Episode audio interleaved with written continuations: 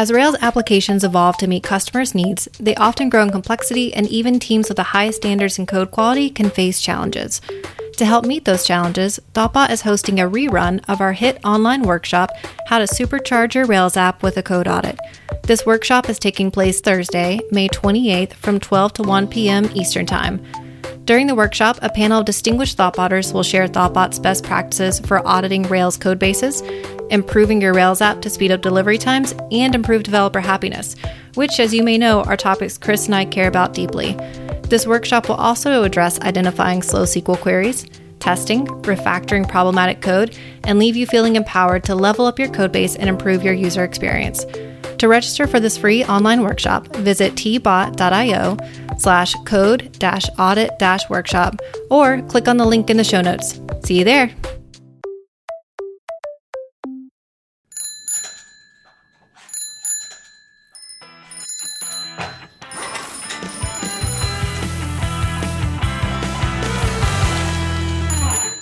Welcome to another episode of The Bike Shed. I am one of your co-hosts, Steph Viccari, and today I'm joined by German Velasco, a fellow Thoughtbotter and a repeat Bike Shed guest. German, I am so excited you're here and welcome back. Thanks, Steph. I really appreciate it. I always love uh, the opportunity to be in the Bike Shed, so thanks for having me. Absolutely. It's great seeing you and just sort of catching up. Uh, so how are you and how's your week going? Uh, it's going well. Thanks. It's um a bit of, uh, I think, the same in my project, which most people don't know what that is. I wasn't here last week. But yeah, it's going well. There's obviously a lot going on in the personal space for everybody right now, and I am also part of that. We're also trying to move, so that's the thing. I don't recommend it in the current situation, but uh, it's sort of out of necessity. So there we are. That's a lot. I have I have a bunch of questions. Uh, I'm going to start with the personal space first because that's my favorite. Yeah. I agree with you with everything that's going on, and you're talking about some of the challenges and also how it's impacting you. Is there anything specific that you're thinking of in addition to, like, I imagine the challenges of moving while we also have COVID going on? Yeah, I've seen it you know said by some you know some people probably on Twitter so I don't know if that actually means anything but it resonates with me that having worked remotely before the pandemic and now working remotely now, they're not the same thing. It's sort of an encouragement to people who are doing this for the first time that you're not working remotely. It's your it's a completely different thing with you know, many people having childcare necessities and, and things like that. I'm certainly uh, part of that group, so it feels very different. It's just hard. There's a lot of things going on, not just the interactions between people, but people's mental states and stuff like that. So th- there's just a lot going on, and um, yeah, just, I think that aspect is, was a shock because I thought, oh, everybody's going remote. It's going to be great because I've been doing remote work and I've been wanting more people to do it. But uh, it's just it's just a really unique situation. It's hard, and so there's an encouragement there for people who are just figuring it out that it's you know you're not alone, and it's it is different even for people who have been doing uh, remote work for a little while. I know you have been our remote guru in the office and the company when as it comes to the rest of us as we're trying to follow in your footsteps and experience going remote and work efficiently remotely and also still feel connected to everyone. Mm. Has it changed things drastically for you? Do you feel more connected that now that everyone else is also remote like you are? Ooh, uh, yes. it's almost sh- I'm ashamed to say it, but um, I should preface with I think there are even more remote gurus than, than I am. I've only been doing this for a couple years, but there's people who didn't do it at Thoughtbot, but did it for previous companies. But yeah, to, to your question, it's almost like selfish, but I do feel more connected being remote changes the dynamics and the way people are forced to communicate. I know you mentioned in a previous bike shed about an attempt to use more Basecamp rather than Slack. I like Slack. I always liked how Thoughtbot uses Slack in particular, uh, which I think is different from many of the clients we work with. But even with me liking how we use Slack, I really, really like some of the asynchronous communication that Basecamp brings. Same with like Constable, which we have, and Trello, or any any of those things that we use um, that are more asynchronous.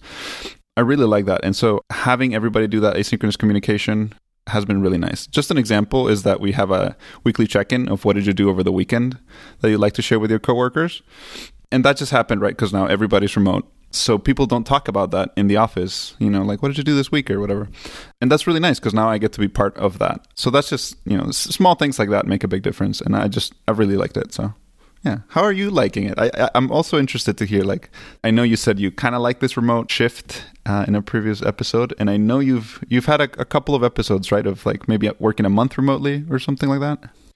Yeah, I have dabbled with it just a bit. And also for that question that you're referring to, the one like, what have you done this weekend? I think that is also one of my favorites that I see each Monday morning as people are filling that out. Cause I do miss some of that just sort of social interaction of what passions do people have on the weekend? What projects are they getting into? And that mm-hmm. has really helped me stay and feel connected with everyone. I think you were the one that started that question for us. So I appreciate that you started that to yeah. help us out. That's been really nice. And I have dabbled in the past with some remote work where I've done some traveling. Uh, say if I was away from the office, I think the longest I've done before was for a month. And then I worked remotely and it's gone well for me. I am in a special position where I, I can focus on just work and just remote work. I don't mm. have other things that in my life that I'm also taking care of or distractions. I don't have any like pets or children. So that has also helped with where I can be very focused on just the remote work. Uh, so that I'm sure that's very different than other experiences that people are having. So I, I am a fan of mm-hmm. the remote work. I have found that I have more focus time. It's easier for me to focus. I'm less distracted. I do miss some of the casual that you can just sort of like reach across the tables and get someone's attention and talk to someone. But then yeah. it's also nice that it's a bit more thoughtful that then when you do get someone's attention, you've had more time to formulate the things that you want to talk about. So for me, it's, it's been like a pretty big thumbs up I really miss the rest of normal life. But but remote work in general has has been wonderful and I'm a big fan of it. Nice, nice. To your point of like you miss some things, I I always tell people it's not like there's no trade-offs. It's not like it's all better and nothing is worse. You do miss some stuff. Or at least I agree with that. You know, I certainly miss a lot of aspects about the office. But that's that's really encouraging to hear. I hope you do more remote work. I would love it if you joined us a full remote Thoughtbot if once this is all over. I was going to ask, do you feel any difference between the month you did of remote work before the pandemic and now? I think the big difference that I'm feeling is the role that I'm playing within the company. Mm. So when I was away for the month and I was focused just on myself and the fact that I was remote, and then also it was a different time zone, so that was a, a bit challenging. So I was out in mountain time zone, so then mm. I was hmm. waking up much earlier, so that way I could try to keep East Coast time. So that was challenging. Being in the same time zone is much easier, and also now being in a slightly different role, since now you and I are both team leads, that has mm. also shifted my perspective of where it's no no longer just a focus on me and what's going on in my world with being remote, but also how's everyone else doing? How is everyone else that I'm supporting? How are they feeling? So I think that's the main difference is it's not so much the remote situation that has changed, but I think it's just my perspective of it that mm. I am hmm. now more interested in how everyone else is feeling versus before it was it was just me and I was the only one that I was really having to think about. Got it. You mentioned that big that's a big change I think in our in our positions. I'm curious how has the pandemic played out across the people who report to you? Well, I'm going to back us up just a little bit yeah, uh, yeah, yeah. since that's a bit of new news. uh, that's something that you and I can talk about because I'm also excited to explore some of those topics with you as well and see how it's been going. So just to give a little bit of history here, um, you and I and John Schumann were now team leads, hey. which is exciting. Yeah. Yay. And that's a new position here for Thoughtbot. We're a fairly flat organization and team leads is something that we introduced. We started it out as an experiment in the mm-hmm. San Francisco studio with a goal of helping development directors work in a more sustainable way by sharing some of their responsibilities and most importantly, making sure that everyone on the team has access to day to day support. Yep. So that experiment went well. And then that means uh, that team leads are now an official role that's in the company. Uh, we've been in these new roles for about a month now. So yeah, kind of circling back to what you were just asking. I'm going to put you back on the spot and ask you how it's been going. yeah, sure, sure, sure. It's been going well. It's harder than I expected because I've been a team lead before, but in a very, I feel like it was a very different role. I sort of knew that going into it, uh, Thoughtbot, just because of the quality of the developers uh, we have here. And I should say, I'm a team lead to only developers. I know there's the ideas about crossing disciplines, like team leads being able to do developers or designers, and designers being able to be team leads and all this stuff. But I think right now is you know sort of within the, those vertical uh, structures. But uh, yeah, I mean, I expected it to be. What's the phrase? It's like riding a bike. Like if you haven't done it in a while, you just kind of get back on it and do it. Because I did it for a year before I joined Thoughtbot. But it's either the caliber of people or my perception of it or my going into it that is different I think one of the things that has been difficult is learning to listen. I guess I always want to just fix things. So when someone tells me a problem, I immediately try to tell people, "Oh, well, what if we do this?" Or what? and something that was very helpful in some of the training you and I had was understanding that you know the people who are reporting to us they have all the context, so they probably have a better solution, right? Ninety percent of the time than I would suggest. So just this term active listening, where you're listening and you're not just thinking of what you're going to respond with, but really like understanding where they're coming from and seeing like trying to dig into areas that need more digging into that maybe bring about different understanding and things like that. That's been really difficult. I'm just not used to doing that. It's really an exercise every one on one to do that, and it takes so much effort that is um, it's it's pretty tiring, but it's also very rewarding. I'm curious, what are the differences that you've seen between the team lead position that you had before and then how Thoughtbot has implemented team lead positions? Yeah, in my previous position where I was a team lead, a lot of my one on ones were technical in nature. My team was made up of a lot of bootcamp grads and people who were just sort of getting off the bat. So, like, I have this problem with code design or, you know, code structure. Or how might I do this better and that kind of thing. So, those were in some ways easier to answer because there's more of a, well, you know, why don't you follow this guideline? Like, there's a more quote unquote correct answer, you know, that I could think of. In this case, there's a lot of consulting involved there's a lot of just working through things that none of us have encountered before because every client project is different. You know, you have a lot of dynamics with clients, and it's not just that. It's like how do we make sure we make we're successful with this client, or also people sometimes can be very open here, and it's not something I found before where there you know there's a lot of personal issues that come up that they want to talk about, and so there's not like a one size fits all solution. So that's why I find it so different and so like both challenging and also rewarding when you do have a breakthrough and can see someone like figure out a great solution that I might not have even thought about, you know. So that that's been really nice. But yeah, sorry, that your question was what's the difference? And I think that's a big difference that the other one was more technical in nature. How do you feel about that? I am uh, feeling pretty similar to you, where i am noticing that being an active listener versus trying to dive in and want to help people with anything that they're bringing up, if I have suggestions, and instead making sure that I am listening and asking good questions or helping them sort of like think through their own process. Because as you'd mentioned, we're already supporting and working with so many skilled developers and individuals that they often kind of know the approach they want to take or they want someone to sort of talk it through. And I'm there as a sounding board for them. And then I'm mm-hmm. there when they want advice. I try to wait until they get to that space where they ask and they say, well, what would you do? And go from there. Right. I also really appreciate how we transitioned into this role. And I myself, uh, before I was a team lead and I was a developer and someone else was transitioning into being the person that I was reporting to and having my one on ones with, how we transitioned in those phases. So to give a concrete example, let's say yeah. that John is my uh, manager, the person I'm having one on ones with, and I'm transitioning to you as my new one on one manager. Mm-hmm. If I'm meeting with John, then you would tag along for one of the one on ones and that observation role.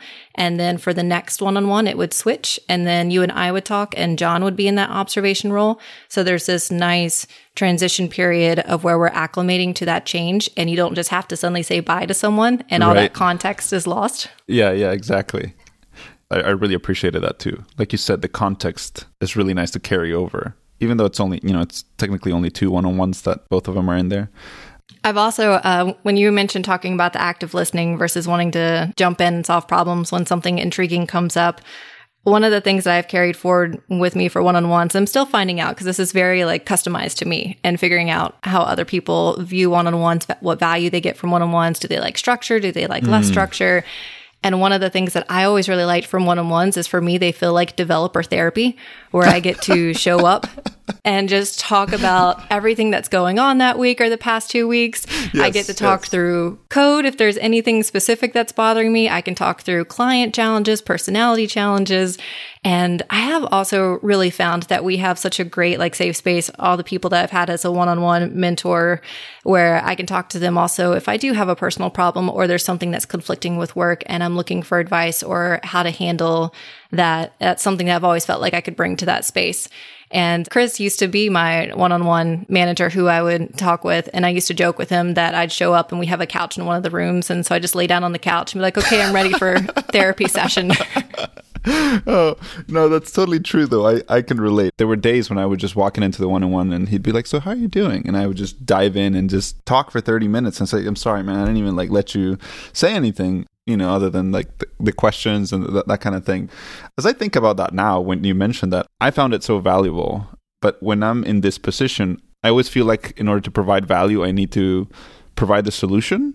I don't know if you feel that way. Whereas when I'm in a one on one, I found so much value of just having that sounding board. I have honestly learned to mimic the people that have taught me how to be like a good team lead. Mm. So when I'm learning how to be a good team lead myself, I always think back to the people who have been the person that I had as a manager and how did they behave. And I'm trying to mimic a lot of the styles that I found really valuable from them. And also just the honesty and asking people, like, where do they find value and what kind of structure would they like for one on ones? Mm-hmm. That's been incredibly helpful for me because I've had one on ones before coming to Thoughtbot and they were always fine. Like they always went well, but I don't think they really felt like this incredible opportunity of where I get this amazing, like 30 to 60 minutes, however long we've booked for this session with this one person that I very much value their advice and their experience, and I get access to that. Mm-hmm. And Thoughtbot was the first place that I really felt that I had that excitement for a one on one. So I've been trying to look back and reflect on what it was that was so great about those one on ones and then try to carry that forward for the next person. Cause it's really, it's their space. Like it is their yeah. time to shine and talk about what they want and get to just sort of bounce ideas and ask for opinions or maybe not just sort of like share whatever they're going through. Yeah. Do you have some examples of some of those reflections that have been really valuable, or what are things that you have reflected upon, have seen very valuable that people have done and that you are applying? Definitely. There's a couple that come to mind. Uh, so the first one, when I came to Thoughtbot and I was having one-on-ones with Josh Clayton, one of the things that he did for me that was wildly helpful uh, that we would pair on code together. So I was on a client project where at a time I was by myself on that as a Thoughtbot developer on that project. I was working with other client developers, but it was just me as a Thoughtbot person that was there. So I would have questions about like, how would a Thoughtbotter approach this particular coding problem? And so we would spend a number of our one-on-ones just either talking through code and different design patterns. And that was wonderful. And it was that sort of customization of what is hmm. it that I need that week or every two weeks to feel supported in my role and to feel successful.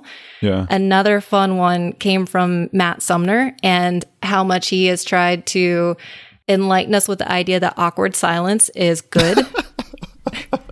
yes. Which is hard. but giving people that space to talk and not feeling that silence. Otherwise, it's just easy. Like we keep talking and then we may take the person in a totally different direction than they wanted to go. So the awkward silence has been really helpful. And then I guess I'm going to pull one from each person. And then with Chris as well, uh, Chris is very direct. And I also really liked how much he shared in return with me. So it felt like a, a mm. nice exchange of back and forth of where we would talk about things that I'm going through, but then he would also be able to share some of the things that relate to and sort of share his experience and guidance and how he's approached those problems. So I've also really appreciated the down to earth nature of the one on one. Those are awesome. Thanks for sharing those. I appreciate that. How about you? Any tips from team lead to team lead? Actually, something that I learned from asking for feedback. Uh, you got to be careful asking for feedback because people might actually give it. and and one of them was I was trying to do the awkward silence, not intentionally, obviously, but I was trying to go with a mindset of I want the one on one to be completely on what they want to talk about, you know. So I want to go into the one on one and just say, How are you doing today? And whatever's on their mind, that be the thing we talk about. You know, let the air hang there with, with the awkward pauses. So I did that in uh, one of my first one on ones. And at the end, I said, Hey, if you have any feedback, please let me know. So the feedback was come more prepared because they wanted more structure because it was just completely unstructured and it was just awkward. so I had to tell them that uh, you know I was intentionally trying to do that, but at the same time, I realized that I think I took it too far, and so ever since I have been trying to communicate more about this structure that I have in my mind and let them know that's the process that I'm that I'm trying to go through. But we can always do whatever they prefer. You know, this is their time, uh, that kind of thing. But having a little bit of structure, I think, helped and then I communicated that to everybody I'm having one on ones with. And I think it helped with understanding, you know, having setting an expectation of like, I can go in here and talk about whatever I want because that's the first part of my structure is if you have any pressing things, let's talk about him, whatever you have, and then have a couple of other steps. But I think that would be my tip. Don't take the awkward silence too far. yes, and have a little bit of structure that you have communicated so that everybody's on the same page and they don't just think you're there floating around and, and not saying anything. So. That is really hard to sort of like give that quiet space for someone to bubble up a thought, but not make it so like painfully socially awkward that then that you don't know what's happening in that moment and why the other person isn't talking to you. So yeah, it sounds like a, a special art form to have to master. Yeah, I think it depends on the person too, and I think that's also uh, something that I'm trying to learn. Is part of the the role is getting to know these people and learning what you know what they like what they don't like you know how they receive feedback how they receive praise how they like to talk you know all of those things i've realized make for very unique and individually tailored one-on-ones and that's also something i'm trying to improve. It's it's really hard but that's where i'm at. I'm with you. All of that resonates with me Today's episode of The Bike Shed is sponsored by Datadog, a monitoring and analytics platform for cloud scale infrastructure and applications. Datadog's machine learning based alerts, customizable dashboards, and 400 plus vendor backed integration unifies disparate data sources and makes it easy for teams to pivot between correlated metrics and events for faster troubleshooting. Try Datadog free by starting a 14 day trial and receive a free t shirt once you install the agent. Visit datadog.com slash the bike shed to get started today. So, changing gears just a bit away from team leads, you alluded to me earlier that you have a passion project going on outside of work, and I'm excited to dig into that. Yeah, sure. So, if people have listened to episodes of the bike shed where I've been on, they might know that I really like Elixir. And one of the things I've been working on is a book slash tutorial slash course for test driven development with Phoenix and Elixir. We have Upcase and we have really good TDD material there for Rails, and I think there's a fundamentals course there. But the idea came from there, and I wanted to create a course like that. But two years ago, is when I first started thinking about this, and there just wasn't a whole lot of movement on Upcase, and we couldn't find the time, and it would have taken a lot of time from Tom, frankly, because editing video is, I think, time consuming. So I decided to postpone it. Oh, one other thing is it's really hard to record videos with kids in your house. There's just a lot of noises, uh, or audio for that matter. So, because of those constraints, I decided to maybe make it a book, and I just started writing and you know started building that. So, I have a first draft of that. It's not published anywhere yet. It walks through building a regular chat app with Phoenix and um, you know test driven development it's really bdd which is something i've been doing for quite a long time and yeah the, reason why i wanted to write this is because test driven development and refactoring have been two of the practices that have really dramatically changed my career really and i had the tremendous opportunity and i was very fortunate to be able to attend a tdd course with josh clayton back when they used to do them live at Thoughtbot. That's when, when I first got introduced to TDD and it was amazing. And that, that really changed a lot of how I practice code and just how you think about building software. So I wanted to sort of pay that forward. When you took that course with Josh, were you writing Rails at the time? Had you already started Elixir? I'm not sure when you really started diving into Elixir and it became one of your favorite languages. Yeah, no, I was definitely writing Rails. I've been writing Elixir for maybe three years and uh, practicing TDD for six and a half. I, I start. I learned TDD very early on. I think some people say don't do it because it's a, a completely new skill they have to learn, but at the same time, I think it's helpful to learn it if you don't have to unlearn like your normal workflow, right? So this becomes your normal workflow. Yeah, testing feels like one of those. It's very true. Like it is a hard new skill to learn and it's something that will take time and practice and seeing how other people write tests to become really efficient at it. But it's one of those skills that it's going to pay off dividends. So every ounce that you're investing into getting better at writing tests is going to help you feel better about your code. And I just feel like it's one of those skills that regardless the fact that it takes extra time, 100% worth it. Always would advocate for learning that skill. I'm so excited you're writing a book. I'm also really impressed. Anytime someone tells me they're writing a book, I just feel a bit in awe because that feels like such a lofty task. Thank you. Uh, yeah, it's, uh, I agree. like every time I, I hear someone writing a book or has written a book, it, it amazes me. But it has, it has been a goal of mine for quite some time to write a book. So that's why I wanted to start this.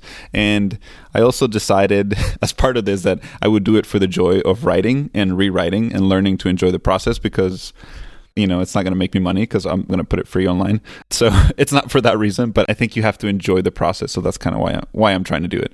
And who knows when it'll go out, right? Like it's uh, it's one of those things. But thank you. It's it's quite a challenge. How are you approaching writing a book? Like, what are you using to store all of your thoughts? Have you had thoughts around how you're going to publish it? I'm really intrigued into the mechanics of how you're going about this. Yeah, yeah. I mean, as a developer, I just went with Git. Like, that's what I do. So I started writing it. I have a Git repo. And the nice thing about this is that it's more of a tutorial. Like it's a book that builds an application as you go along. So a lot of the writing revolves around how we're building the application. The first chapter right now after the introduction is a little bit on the why and the how and the what TDD and BDD are. So that is a little bit different, but that's kind of like writing a blog post where you're like, okay, I want to explain why I think this makes sense and setting up a little bit of the book. The rest of the writing follows pretty closely just building the application. There are certain steps, like the first time we do refactoring, there's a lot of explaining as to what refactoring is, why we want to do it, how to do it, that kind of thing. So that had to take a little bit more thought. But this first draft, a lot of it, especially towards the later chapters, were about making sure I could get an app that works. My intention is to go back over the entire thing and rebuild the app so that I make sure that every code sample works. And then also, you know, once again, go back and actually write language that makes sense and sort of follow through with. I'm hoping to make it a little bit more than a tutorial so they understand the why behind many things, not just the how and how it benefits them, how to keep practicing, because I think TDD is a lot about practice and that kind of thing. As far as your question about publishing, I did submit like a proposal idea, never a formal proposal to pragmatic programmers, but they have a Elixir book on testing that has some overlap, is what they said. I, you know, I, I didn't obviously didn't get insight into it, but that's why they didn't feel like comfortable taking it. So my idea is to just make it into a website that's free and maybe at some point might use uh, leanpub if people want the pdf version or the mobi epub version of the book but that's sort of where, where i'm at right now awesome i feel like i've heard of something called gitbook is that something that you've heard of or looked into for publishing it sounds familiar, but I don't know anything about it to, to speak intelligently about it. So I haven't really looked into that. Is that just using Git and publishing it as a website? I think so. Mm. I think you just captured it. Uh, you get to use Git, so you're still writing in the way that you feel comfortable and saving all your changes. And then there's essentially an easy way to then publish it. And it might be through GitHub. I'm not sure how that works, mm. but it just came to mind when you're talking about the different potential ways to publish it and do it in sort of like a a low maintenance way that it's easy to ship off and share with the world. Do you have a particular like goal that you're looking for? Like, do you know when you've decided that this will be done and it's ready to share with the world?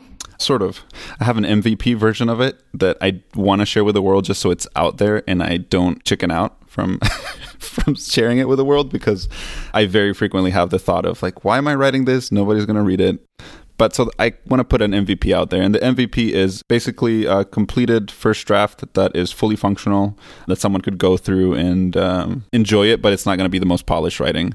So I'll publish that on the website form. I won't do the lean pub stuff uh, yet for that kind of version. I would only do it for the final version. But that would be when I know my first step. And then writing is never finished. So at some point, I'm just going to go through it many, many times and then decide it's done. I do have some vision for adding some chapters. So I'm using Phoenix 1.4 and Phoenix 1.5 just came out.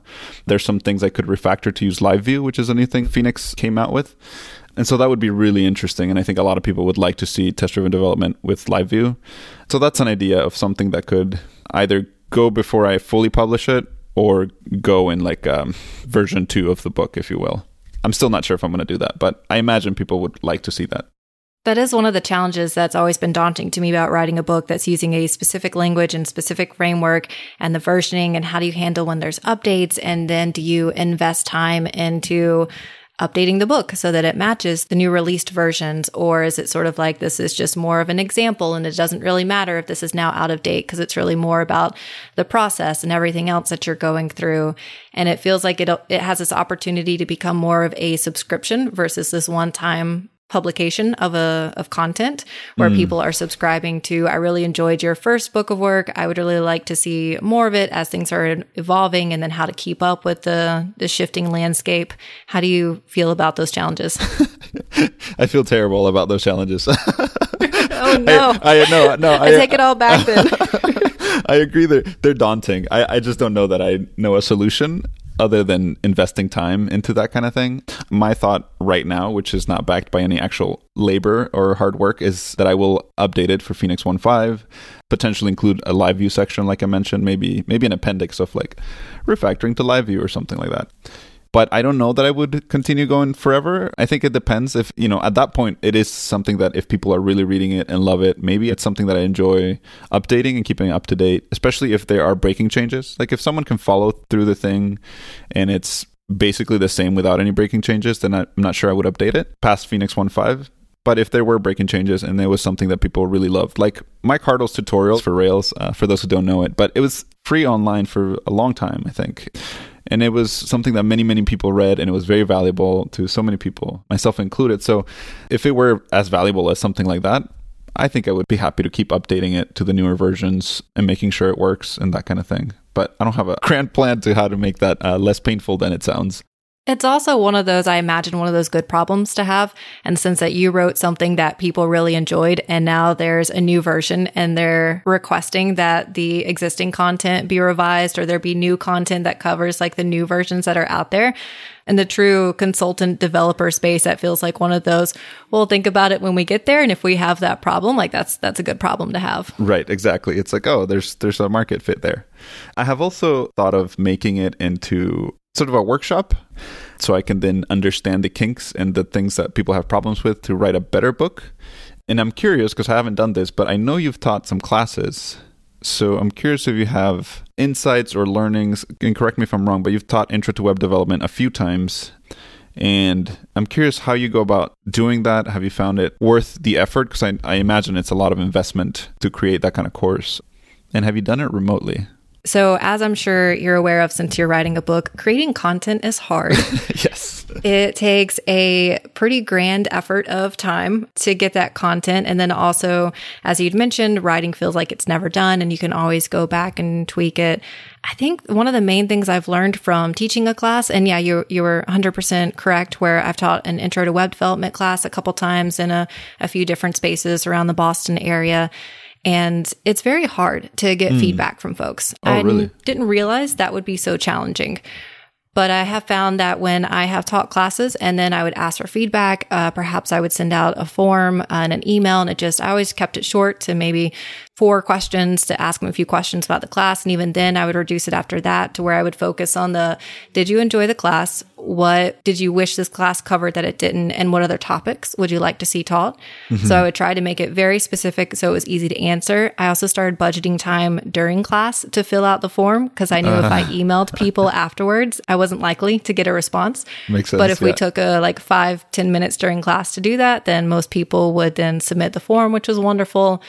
So I think that would be one of the interesting challenges is given the workshop that you're putting on, who you're doing it with and how you're going to collect feedback. Since that's mm. one of the predominant goals is understanding how people felt about it is really thinking through how to help people give you feedback. Got it. Thank you. That's interesting. And I, partially because I'm lazy, but partially because I'm remote, I, I would like to do it remotely. So that seems uh, pretty tough to do because an email afterwards would have been my first inclination. But it makes sense what you're saying that it's much better in person if you can tie it into the class.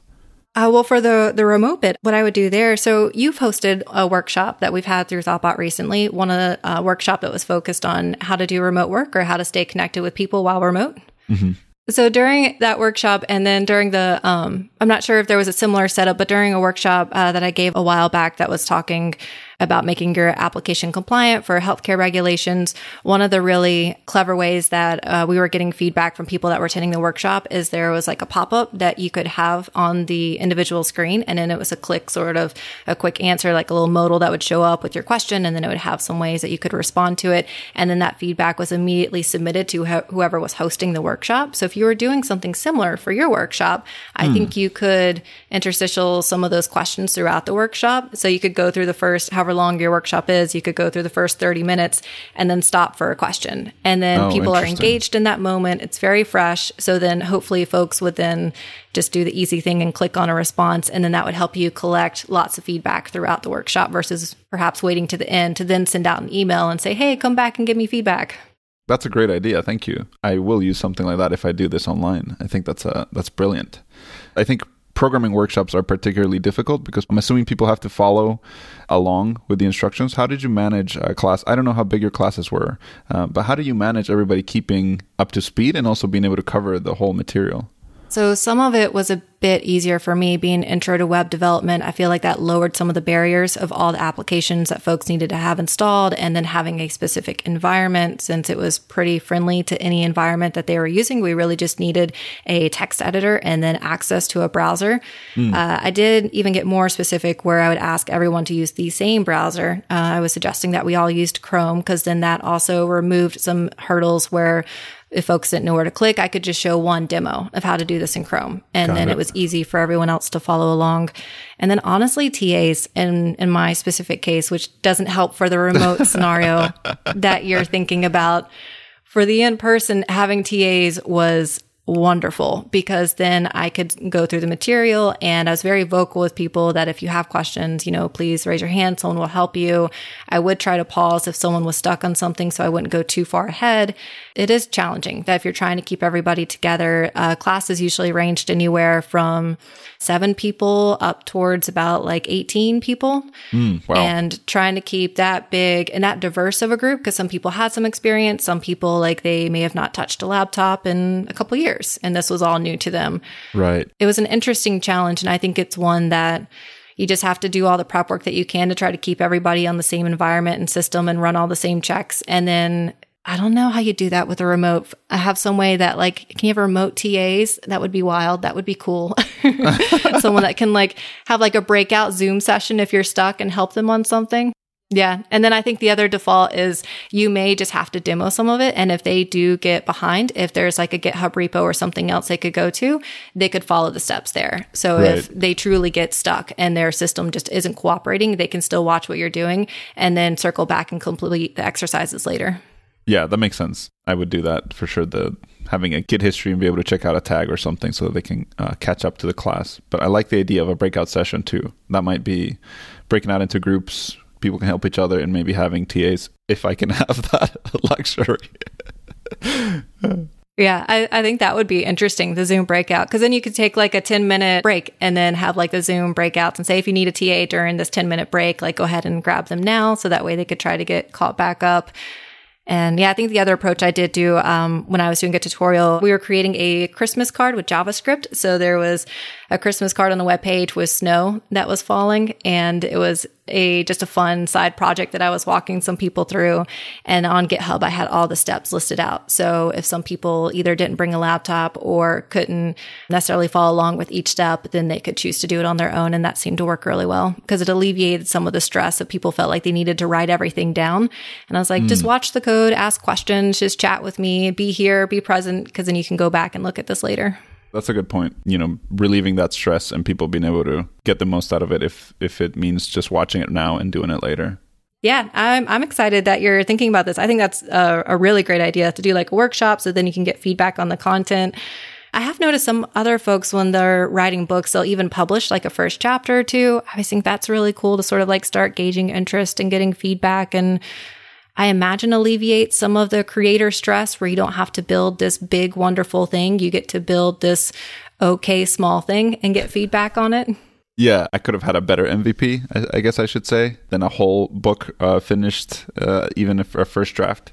The part that scared me about writing a single chapter is that I would have felt like I have to write, I have to really get the first chapter correct, which actually is probably important since most people will only read the first chapter and if it doesn't capture their interest then they might drop off.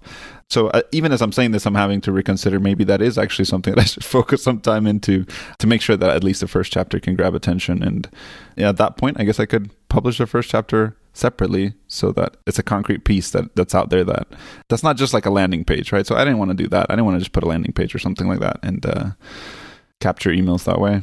I don't even know if i want emails so cool that's yeah yeah. Uh, well, and it's also your book. So uh, it is totally whatever works best for you. I just want to get it out there before I chicken out.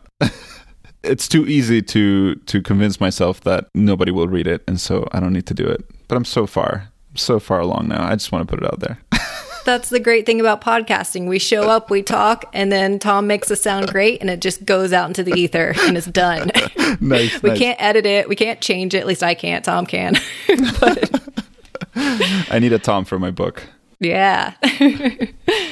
Oh, so one other thing I wanted to highlight something that you have brought into my world that I'm excited about uh, that you're probably not aware of because it was something that you shared on Twitter, but I'm really excited to start using it more and leveling up with it is Vim Fugitive. Oh, nice. It's something that you tweeted about, and there was a particular uh, functionality that you were really excited about. Is that something that you've been using a lot of recently?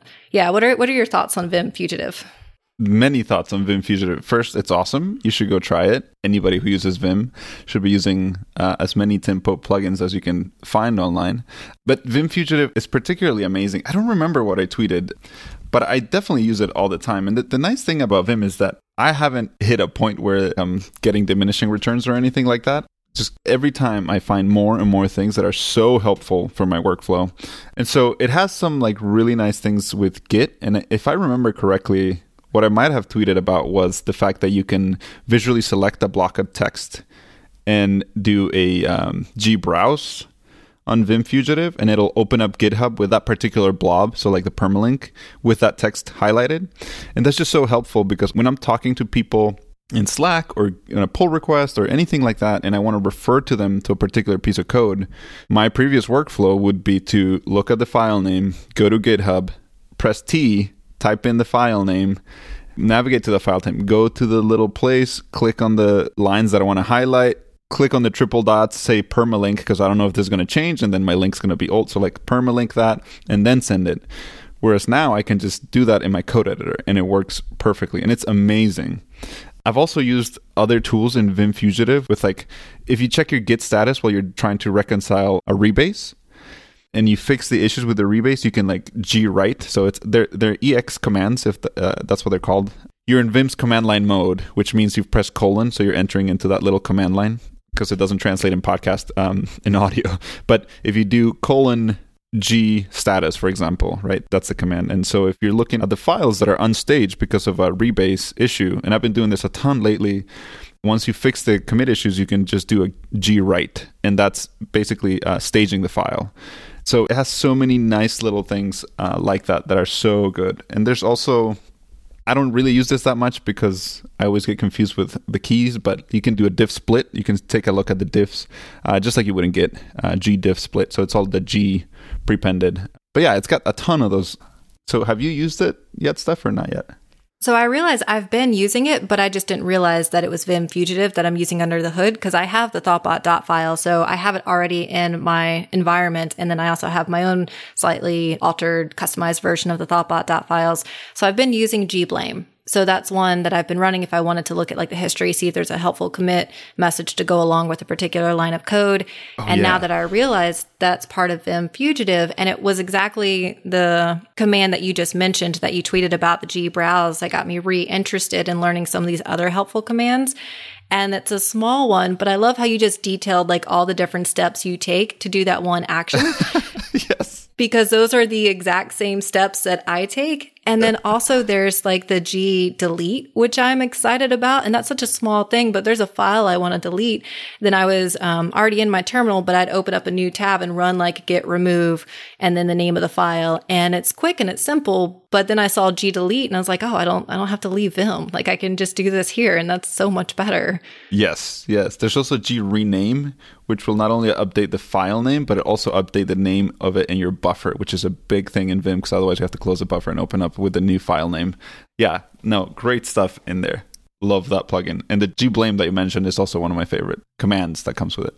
I think you wrote a blog post that talks a bit about the gblame or some of the the Vim yes. fugitive tooling. Yes, yes. Uh, it's I forget the title of it. I thought it was very clever. It was about something about blaming others, but it was just about writing better commits. It was sort of a workflow uh, tip. Also, you know, people who write really good commits tend to do so because they tend to read commits a lot. When you read a lot of commits, you want to make sure there's good commits written. But I think people don't do that because doing git blame is not a nice experience usually. But if you use Vim Fugitive, it's a phenomenal experience. You g blame, you go to the commit SHA and you can press like capital K or O and it opens that commit in a new pane. So it's it's phenomenal. So yes, Thank you, Tim Pope. Perfect. Yeah, I'll make sure that we include a link to that blog post in the show notes because I remember it being very helpful. That's probably when I started using gblame was after reading that particular post. So it's been super helpful and I'm really excited to check out some of the other commands and incorporate those into more of like my daily habits.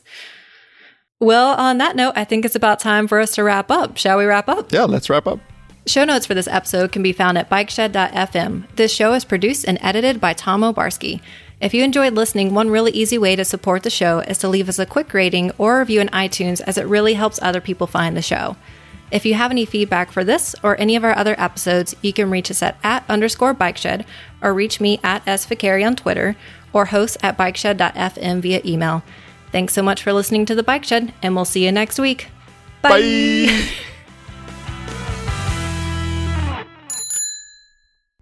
This podcast was brought to you by Thoughtbot. Thoughtbot is your expert design and development partner. Let's make your product and team a success.